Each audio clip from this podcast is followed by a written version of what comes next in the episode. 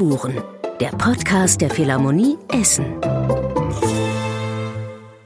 Hallo, eine neue Stimme begrüßt Sie hier. Mein Name ist äh, Maria Gnann. Ich bin Musikjournalistin und Teil von dem Musikjournalismus-Kollektiv Moik. Und ich freue mich sehr, diesen Podcast ab jetzt mit zu hosten. Heute sitzt Thilo Braun mit mir am Mikrofon. Hallo Thilo, schön, dass ich dabei sein darf. Heute wird es äh, ganz schön festlich, oder? Ja, hallo Maria. Ich freue mich auch, dass du mit dabei bist jetzt im Host-Team von den Tonspuren und festlich wird es auf jeden Fall. Nicht nur deshalb, weil wir uns ja jetzt mitten hinein in die Adventszeit begeben. Wir erscheinen ja direkt vor dem ersten Adventssonntag sondern auch, weil der Gast unserer heutigen Folge viel Wärme, Glanz und festliche Höhepunkte mitbringt für die ja doch manchmal ein bisschen kalte Jahreszeit. Wir haben heute nämlich eine der weltweit führenden Sopranistinnen hier bei uns, Diana Damrau. Frau Damrau, herzlich willkommen. Schön, dass Sie sich die Zeit für uns nehmen. Herzlichen Dank. Ich freue mich sehr. Ja, eine der weltweit führenden Sopranistinnen habe ich gerade gesagt. Ich versuche das mal zu verdeutlichen an so zwei ganz großen Namen, mit denen sie verbunden sind oder zwei Häuser, an denen sie ganz viel singen. Einmal die Metropolitan Opera, wo sie immer wieder eingeladen werden in New York und ein anderes wichtiges Haus in Deutschland, die Bayerische Staatsoper. Und das ist auch der Ort, an dem sie heute zu uns geschalten sind. Sie stecken nämlich mitten in der Probenphase für die Fledermaus von Johann Strauss und werden da in der Rolle der Rosalinde auftreten und mit der Bayerischen Staatsoper, da verbindet sie auch eine lange Freundschaft. Sie sind äh, seit 2007 sogar als Kammersängerin dort ausgezeichnet. Das ist so eine Auszeichnung, die man an ja, verdiente Sängerinnen und Sänger des Hauses vergeben kann. Und ich würde ganz gerne, wenn wir bei den äh, Auszeichnungen sind, noch eine ganz besondere anfügen. Es gibt nämlich sogar einen Himmelskörper, der nach ihnen benannt ist, nämlich einen Asteroiden. Äh, findet man, wenn man Diana Damrau googelt, äh, alles zusammengeschrieben. Vielleicht möchten Sie immer erzählen, wie es zu dieser Kuriosität gekommen ist, einen Asteroiden nach sich selbst benannt zu wissen. Ja, das, äh, da fühle ich mich immer noch wie die Jungfrau, die zum Kinde gekommen ist.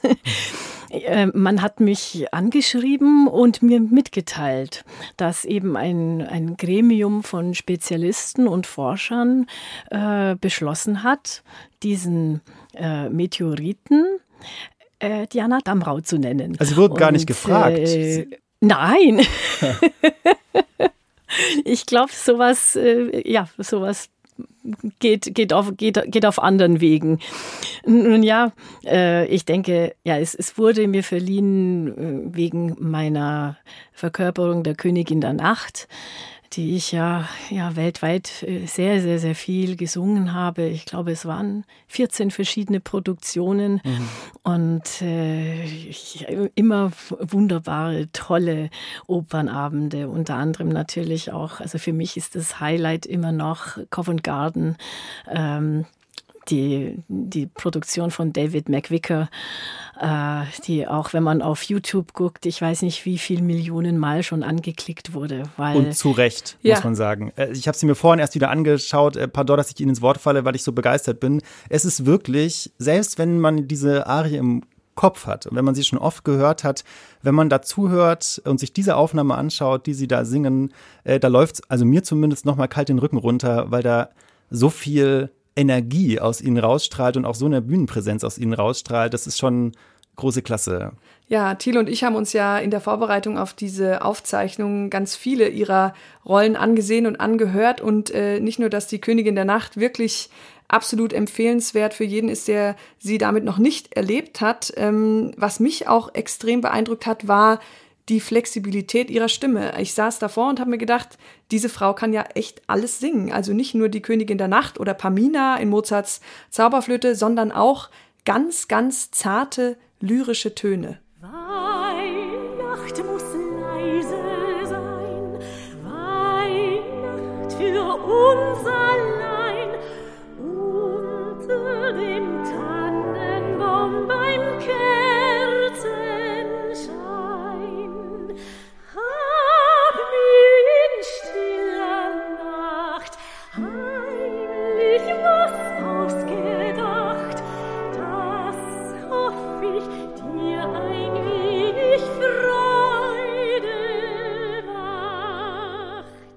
Ja, Weihnacht muss leise sein, singen sie hier in einem Weihnachtslied von dem Schweizer Komponisten Paul Burkhardt auf einer CD, die 2022 erschienen ist, My Christmas.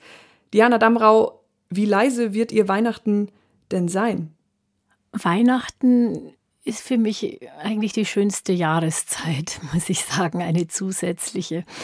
Ähm, es muss vor allem innig sein und familiär und mhm. mit den Liebsten verbunden, gemeinsam zu feiern, auch mal lauter und jubeln und aber auch die stille Nacht und was mit dem Weihnachtsfest verbunden ist, wirklich auch in sein Herz reinlassen und das auch genießen.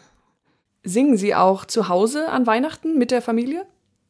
Ja, das kommt schon vor. Vor allem am Heiligabend ist bei uns Tradition, wenn die Geschenke und der Baum alles vorbereitet ist, dann äh, wird der Raum abgedunkelt, die Lichter angezündet, es wird das Glöckchen geläutet und dann dürfen alle in den geschmückten Saal. Und dann wird gemeinsam Stille Nacht, Heilige Nacht gesungen. Ein, zwei Strophen und dann geht der Jubel los und wir genießen den Abend. Das heißt, da wird's richtig festlich, auch traditionell, Stille Nacht, Heilige Nacht wird gesungen, aber die Zeit davor sieht wahrscheinlich ein bisschen anders aus, oder sind Sie schon äh, im Vorweihnachtsstress? Naja, das, das geht doch allen so, denke ich. Man fiebert auf den Weihnachtsabend hin und möchte natürlich alle beschenken und äh, macht sich Mühe für diejenige Person auch das Richtige vom Herzen einfach äh, rauszusuchen und, und zu schenken. Aber äh, ja klar, natürlich ist das ein bisschen turbulent. Aber für mich gehört jetzt, wenn ich es beruflich äh, spreche, natürlich Kirchenkonzerte und Weihnachtskonzerte gehören dazu, aber auch Hänsel und Gretel mhm. und die Fledermaus.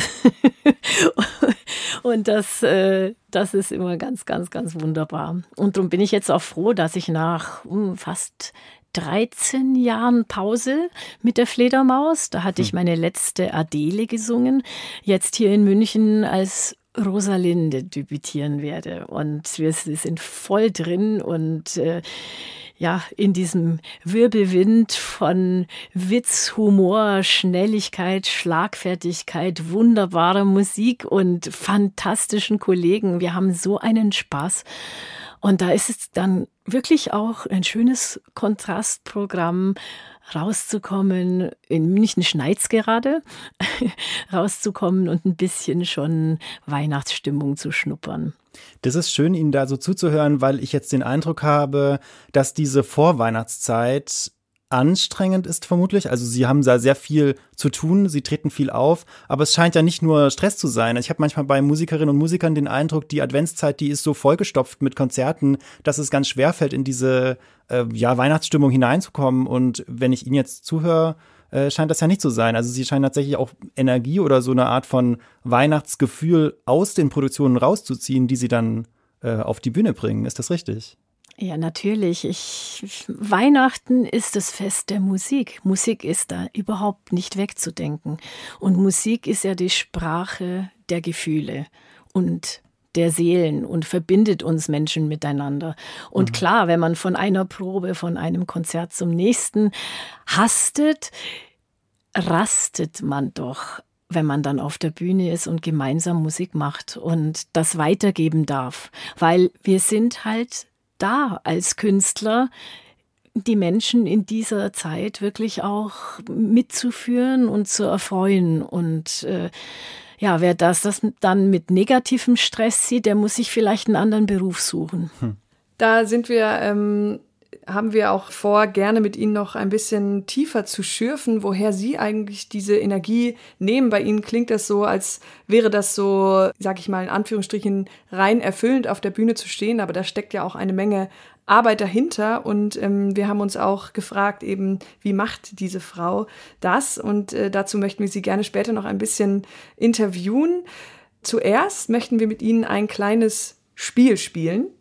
Es heißt Mein oder nicht mein und das wird äh, in diesem Podcast in jeder Folge gespielt. Ich habe das auch noch nie gemacht, aber freue mich sehr. Mhm. Wir werden Ihnen jetzt drei äh, Schnipsel nacheinander einspielen. Wir beginnen mit dem ersten und die Frage ist eben ganz einfach. Äh, Sie können einfach überlegen, ob das Ihre Stimme ist oder nicht. Travoi,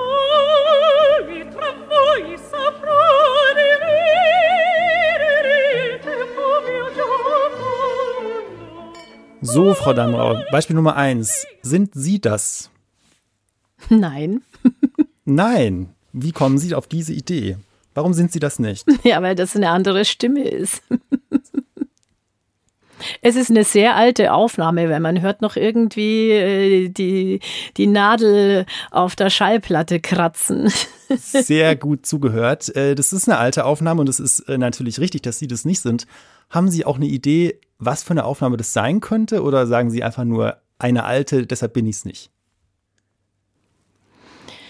Es ist auf alle Fälle La Traviata.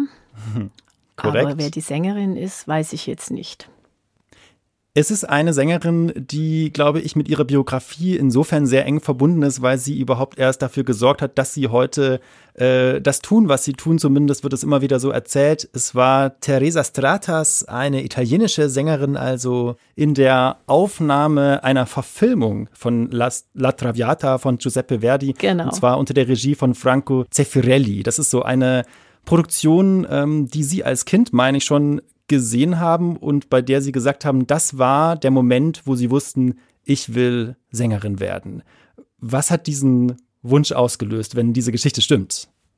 Ja, das war wie für die Tänzer die roten Schuhe, der Film Die roten Schuhe. Ich habe als, als Kind von, ja, von klein auf immer mit meiner Oma gesungen und wir haben Schallplatten mit Opernmusik gehört. Mein Opa war Wagnerianer. Ähm, Klavier hatten wir auch zu Hause und ich habe gern getanzt und geschauspielert. Aber was Oper anging, das, äh, das, das hat mich damals nicht sehr berührt. Also auch was man im Fernsehen sah, äh, empfand ich das als ziemlich unnatürlich. Mhm. Aber mit zwölf zu Hause, alleine vor dem Fernseher, La Traviata mit Teresa Stratas zu sehen und zu hören. Zuerst dachte ich, das ist ein Ballett. Und dann fing die zu singen an und dann war ich wirklich bis zur letzten Sekunde am Fernseher hm. Äh, klebend, weinend und äh, danach äh, für mich sagen, das ist das Schönste, was Menschen machen können. Ich hm. meinte jetzt nicht nur das Singen, sondern diese Geschichten zu durchleben, diese, diese ganze Selbstaufgabe. Also hat, hat mich das wahnsinnig berührt und ich wusste ja, dass ich einigermaßen singen kann, aber mhm. ich wollte lernen, wie man die menschliche Stimme oder meine Stimme so hin trainieren kann, dass ich kein Mikrofon brauche, dass ich mit einem großen Orchester auf der Bühne das singen kann und, und, äh, und, und dass es den Leuten dann auch noch gefällt. Mhm. also das war mein Traum. Und dann fing ich an, einfach, äh, ja, nicht einfach, äh, Gesangsstunden zu nehmen, als ich 15 war. Und äh, dann ging es weiter. Ich habe noch eine Nachfrage dazu, bevor wir zum zweiten Einspieler kommen, weil das doch so offensichtlich ist an dieser Aufnahme, an dieser Videoproduktion. Also es war ja das Trinklied aus La Traviata und in der Verfilmung, man kann das auf YouTube übrigens auch äh, anschauen, da sieht man so eine Atmosphäre, die auch auf mich sofort einen Zauber ausgelöst hat. Also man hat so Kerzen, die angezündet werden, es gibt ganz viel Gold, es gibt so wunderschöne Kostüme, also man mhm. wird hineingezogen in so eine, eine unwirkliche Historienwelt, die aber gleichzeitig total echt sich anfühlt und irgendwas mit einem auslöst.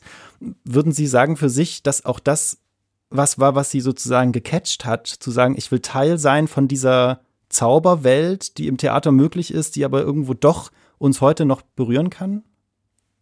Ja, natürlich die Zauberweltbühne. Ähm, Franco Zeffirelli hat ja natürlich auch äh, Opern äh, auf der Opernbühne inszeniert, aber in diesem Film, da sieht man dann zum Beispiel im Landhaus äh, von Violetta, mhm. äh, sie durch den Garten gehen mit echten Blumen. Also es ist nicht, es sind keine Kulissen. Und auch das fühlte sich unglaublich echt an. Mhm.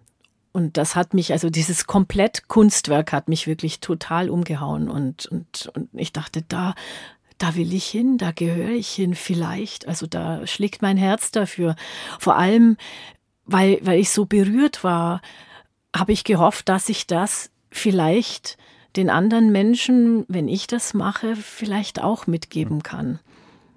Und so bin ich dabei. Diese Fantasie, würde ich sagen, ist auch in Erfüllung gegangen in ihrem Leben. Ich würde vorschlagen, wir machen weiter mit dem zweiten mhm. Musikschnipsel Mein oder nicht mein.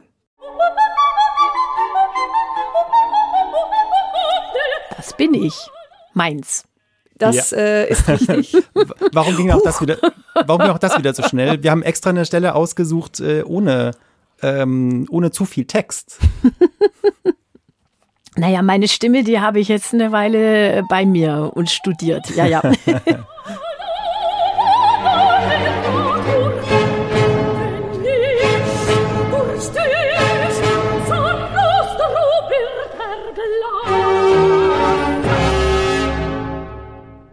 Ja, wir haben uns schon äh, gedacht, dass Sie das wahrscheinlich erkennen werden, aber äh, im Vergleich mit den anderen Aufnahmen stach sie doch auch sehr hervor und da wollten wir sie den Hörerinnen und Hörern nicht vorenthalten. Das war natürlich die berühmte Arie der Königin der Nacht, der Hölle Rache kocht in meinem Herzen aus dem zweiten Akt aus der Zauberflöte von Wolfgang Amadeus Mozart, hier in einer Aufnahme mit dem Ensemble Le Cercle de l'Harmonie unter der Leitung von Jérémy Rorer.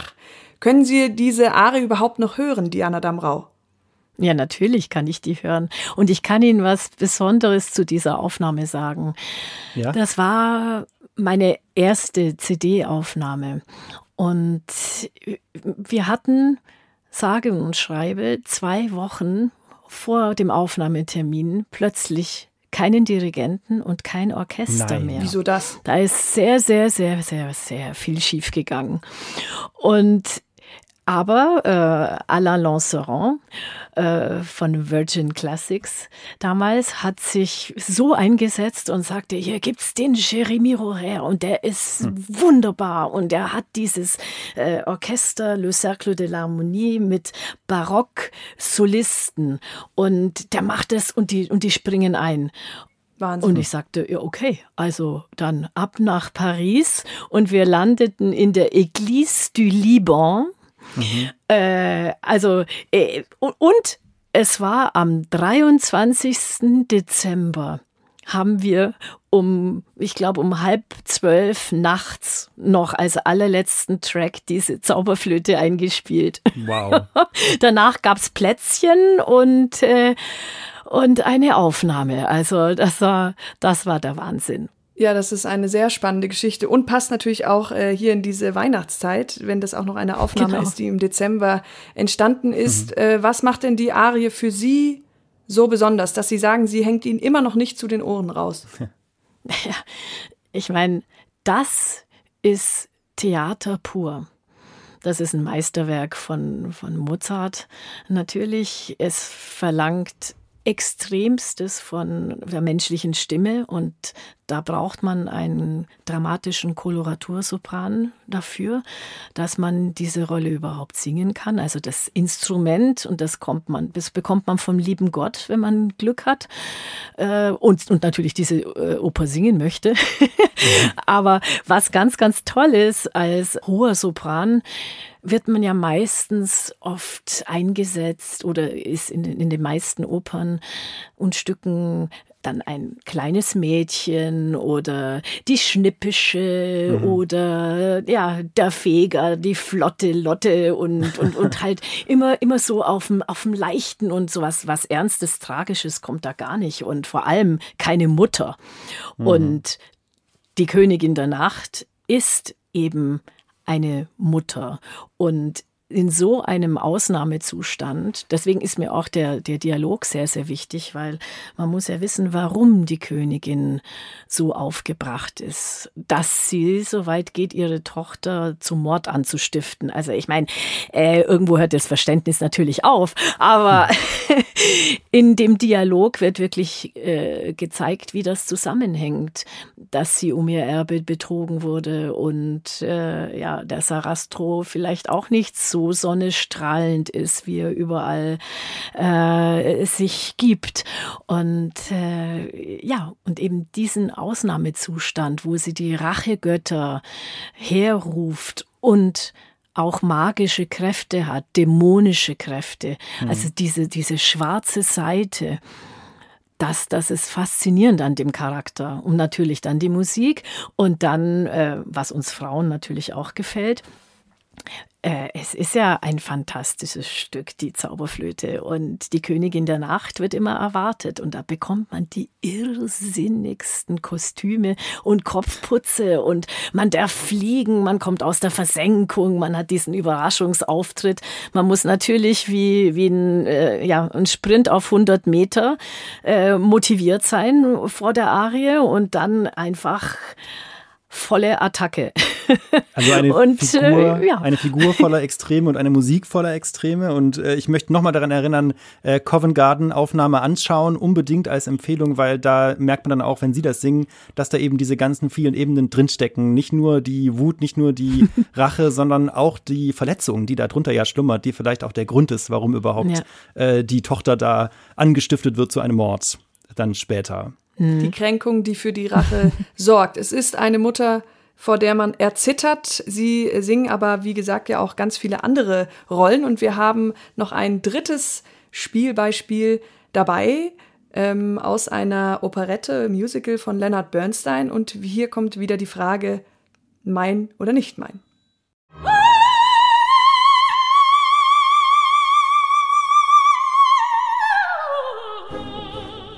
So, jetzt mal ein bisschen kürzer, damit es ein bisschen schwieriger wird. Sind Sie das? Ja, genau, das war Glitter and Be Gay, aber auch nicht meins. Ja, ich muss einfach immer wieder nochmal fragen, warum nicht? Weil es eine andere Stimme ist. Die hat andere hohe Töne und äh, sie geht technisch den Lauf nach unten auch anders an. Ja. Ja, das ist June Anderson in der Rolle der Cunegonde mit dem London Symphony Dacht Orchestra ich. unter der Leitung von Leonard Bernstein, himself. Mhm. Und äh, wie finden Sie die Stimme, Diana Damrau? Ja, June Anderson ist klasse. Es ist klasse. Es ist, wissen Sie, jeder ist ein Unikat. Und mhm. das ist das Tolle, weil die menschliche Stimme ist überhaupt das einzigartigste Instrument, was es gibt, weil jeder ist anders, jeder hat einen anderen Kehlkopf mitbekommen und Räume im Kopf, die wir benutzen als sozusagen Lautsprecher. Jede Stimme ist, ist äh, charakteristisch und anders. Aber auch jeder Künstler ist anders, eine andere Persönlichkeit. Es spielt, spielt so viel in die Stimme hinein. Und das, was uns vom Instrument unterscheidet, ist natürlich das Wort. Mhm. Wir haben den Text. Wir kommunizieren auch mit, mit Worten, nicht nur mit Tönen. Was bei Ihnen noch eine ganz große Rolle spielt, habe ich den Eindruck, ist eben, dass Sie die Worte auch in so einer andeutungshaften Weise über auf die Bühne bringen oder beziehungsweise, dass man den einen Satz natürlich auf ganz viele unterschiedliche Weisen singen kann. Ich habe zum Beispiel, wenn wir nochmal auf diese Arie zurückkommen, also auf Glitter and Be Gay von äh, Leonard Bernstein, dann gibt's von Ihnen eine Aufnahme, wo die Leute anfangen zu lachen im Publikum. Ich meine, es ist natürlich auch ein leichtes Fach, wie man immer sagt. Ähm, Sie spielen da eine Karikatur der Wirklichkeit, also die Person, wie sie dargestellt wird, ist nicht so, wie Menschen normalerweise rumlaufen, aber trotzdem steckt ja dahinter doch was Ernstes. Also es ist da eine Frau, die sich als Prostituierte hergibt, weil sie glaubt, dass sie ihre große Liebe verloren hat. Das heißt, äh, sie überzeichnen maßlos, auch in der Art und Weise, wie sie das singen, aber äh, dahinter ist in diesem Genre ja dann doch ähm, was was echtes versteckt, was sie wahrscheinlich auch versuchen aus echten Gefühlen zu speisen, oder? Ja, sowieso. Ich meine, äh, Operette, Musical, gerade in der Operette oder in komischen Stücken gibt es ja verschiedene Ebenen. Und viele Doppeldeutigkeiten. Und natürlich, ich, ich meine, wenn, wenn ich diese Rolle verkörpere, auch wenn es nur im Konzert ist, ich kann diesem Stück nur gerecht werden, indem ich auch der Rolle und der Situation versuche, in dem Moment gerecht zu werden und das auch dem Publikum zu zeigen, weil sonst ähm, pff, macht das keinen Sinn. Und natürlich ist die Kunigunde jetzt nicht das leichte Fach, weil das ist quasi die Königin der Nacht von Bernstein. Mhm. und die, die, da geht's ganz schön zur Sache. Und es hat natürlich viel Witz und viel Ironie und ist fast äh, fast eine Wahnsinnsszene am Schluss, weil sie so verzweifelt ist und ähm, ja, mit dieser die, ein bisschen Bitterkeit darunter, aber ja, Mensch, Mist, es ist halt jetzt so. Und gerade erst recht. Und das, das macht natürlich Spaß. Es ist ein Kabinettstück das darf man nicht bierernst sehen. Also dann, dann muss, muss man sich halt in die Kirche setzen oder äh, sich einen, einen, philosophischen Text vornehmen. Also Operette heißt ja auch die kleine Oper. Also man kann vielleicht schon sagen, dass es allgemein oft leichtere Melodien sind, gesprochene Dialoge sind dabei und das Happy End ist zumindest keine Seltenheit, ähm, würde ich sagen. Oder würden Sie sagen, ist es eigentlich genauso ernst, wenn nicht gar ernster als die Oper in seiner Tiefe, wenn man es wirklich durchdringt? Also, Operette und Oper äh, ist schon grundverschieden. Was die Operette ausmacht, ist, denke ich, dass sie noch viel umfassender ist als was auf der Opernbühne verlangt wird oder dargestellt wird. Die Operette hat, wie Sie schon sagen, gesprochenen Text, hat oft äh, aktuelle Bezüge äh, drin. Mhm. Die Figuren sind viel vielschichtiger, schillernder, viel menschlicher. Es ist nicht, es ist weniger schwarz-weiß, wie es in großen Opern manchmal so ist, äh, mit großer, pompöser Musik und äh, einfacher Geschichte, das ist der Böse, das ist der Gute. In der Operette ist es äußerst menschlich. Und ähm, eben gerade das, diese Verletzungen, die drin sind, es wird dann oft drüber hinweggegangen mit einem Lächeln, hm. aber es, es hat eigentlich immer auch dieses Bittersüße, aber dann unglaublich eingängige Melodien, äh, Temperament. Auch die Rolle der, der Frau ist ganz, ganz anders. Ähm, die Frau darf schillern, die Frau darf verführen, die Frau darf frech sein, die Frau kann der Boss sein, die mhm. Frau wird bewundert und respektiert, viel mehr als in der Oper. Ähm, und es macht einfach wahnsinnig viel Spaß, weil die, die Geschichten so ineinander verwoben sind und im Dialog kommt viel auf Timing an, auf äh, Schnelligkeit und auf äh, Miteinander spielen. Und das genieße ich unglaublich an der Operette. Und, und getanzt wird auch noch. Also da hat man einfach alles.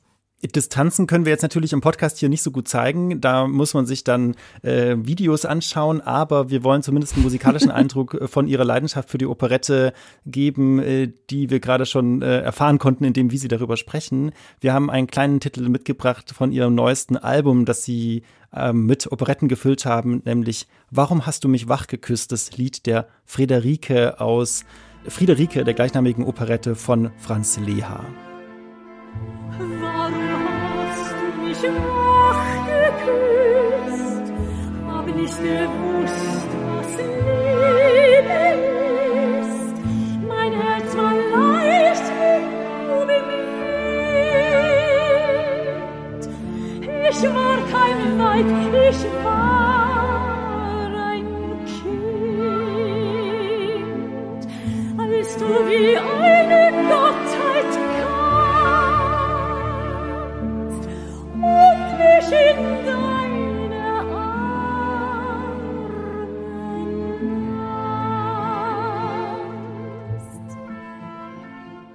Ja, Diana Damrau, würden Sie sagen, unsere heutige Zeit verlangt vielleicht mehr denn je nach Operette?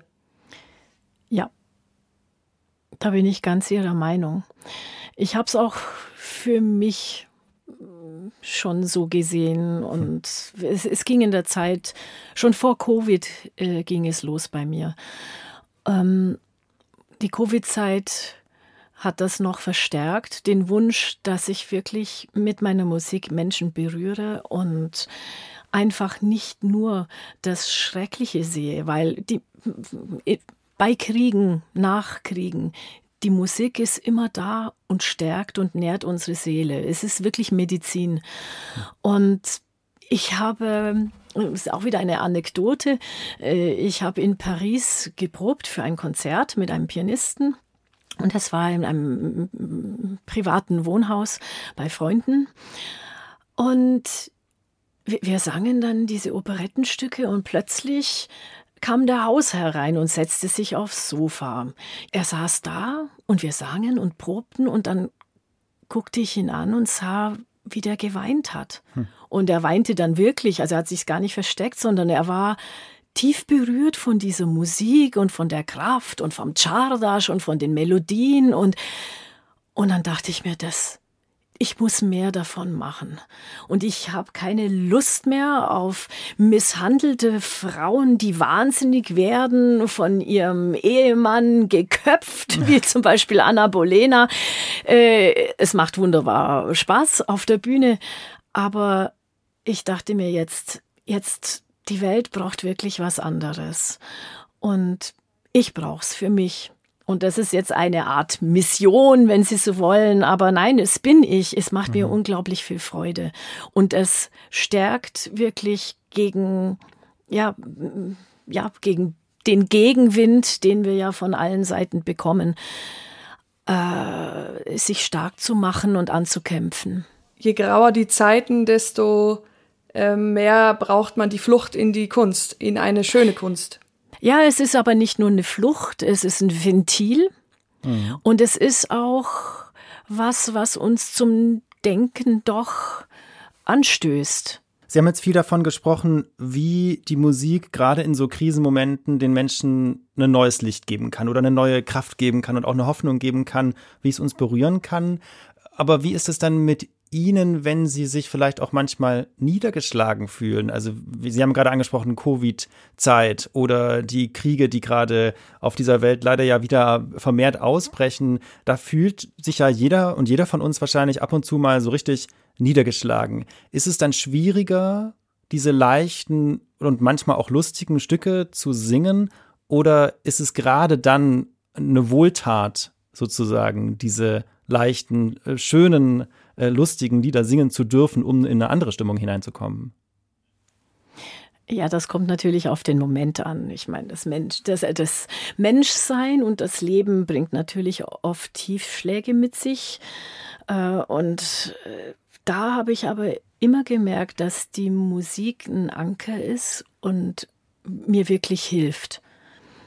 Weil, naja, ich bin und ich lebe Musik. Und bei Covid habe ich dann erstmal Anna Bolena in die Ecke gepfeffert und habe meine ganzen Kirchenmusik-Klavierauszüge rausgeholt. Und dann ging halt der Messias rauf und runter. Ich bin ein gläubiger Mensch und ich glaube, dass der Glaube Berge versetzen kann. Und, und so auch die Glaub, der Glaube an die Musik. Also die Musik ist eigentlich meine Religion es ist für mich genauso Medizin für die Musikliebhaber, die sie anhören. Wer das erleben möchte, am 28. April 2024, da sind sie in äh, Essen in der Philharmonie zu Gast mit Arien und Duetten, unter anderem von Johann Strauss, Franz Leha, Robert Stolz, Emmerich, Karlmann, Paulinke und André Messager. Also eine bunte Mischung an verschiedenen Stücken äh, oder verschiedenen Highlights äh, des Operetten Repertoires und auch ein paar nicht ganz so bekannte Sachen sind dabei. Genau. Ja, und das äh, war's schon mit dieser Folge Tonspuren. Das hat äh, sehr großen Spaß gemacht. Vielen, vielen Dank auch an Sie, Diana Damrau. Danke, gerne. Hat mir auch Spaß gemacht. Freue mich, Sie dann bald zu sehen. tschüss. Ja, tschüss und äh, tschüss und danke auch noch einmal an unsere Hörerinnen und Hörer, die äh, dabei waren. Ihr dürft natürlich gerne diesen Podcast abonnieren, wenn ihr möchtet. Ihr dürft uns gerne Feedback geben. Am leichtesten geht es über die Social Media Kanäle, da erreicht ihr uns. Und noch einmal zur Erinnerung, wir erscheinen jetzt immer am ersten Freitag jeden Monat. Und ganz, ganz herzlichen Dank auch an die Bayerische Staatsoper, äh, dass wir dort Diana Damrau aufzeichnen konnten. Das hat uns sehr viel erleichtert. Bleibt gesund und munter da draußen. Tschüss. Ciao. Tonspuren, der Podcast der Philharmonie Essen.